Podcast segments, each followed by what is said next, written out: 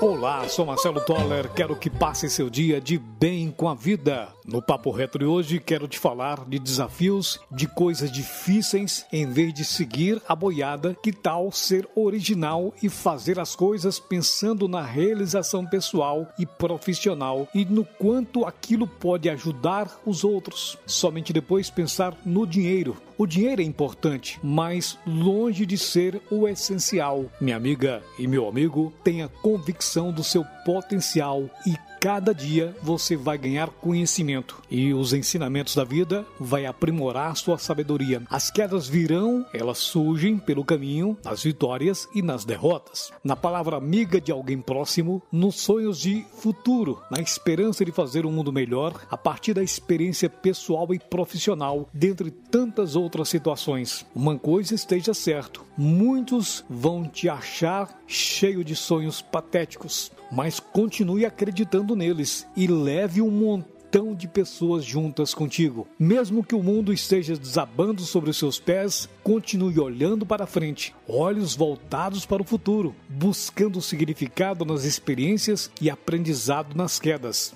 Quero aproveitar e compartilhar com você que me ouve neste podcast a sabedoria de Santa Teresa de Ávila, transcendente a das pessoas comuns. A sua elevação espiritual pode ser comparada às pessoas como São Francisco de Assis ou São João da Cruz. Não importa se você é católico, evangélico, taoísta, budista, o que for, todos nós podemos aprender e muito com a sabedoria de Santa Teresa de Ávila. Ela diz, abre aspas, vês a glória do mundo, é glória vã, nada tem de estável, tudo passa, nada te perturbe, não te espante, tudo passa, fecha aspas. Santa Teresa de Ávila diz das insatisfações do ser humano, da questão da medida insaciável. O ser humano está sempre insatisfeito, sempre falta alguma coisa, nunca está 100% feliz e realizado, nunca tem dinheiro suficiente, amor suficiente, status e prestígio suficiente, sexo suficiente, roupas e calçados suficientes e por aí afora. É natural o ser humano sempre querer mais e mais. Isso faz parte da natureza humana. Por isso que ela fala nada tem de estável, tudo passa, porque todos os desejos humanos e mundanos são instáveis. A glória do mundo é profunda relação com a vaidade. Quando se chega na vaidade, a situação se complica, porque se trata de uma das maiores fragilidades humanas. É aquela velha questão filosófica sobre só sei o que nada sei.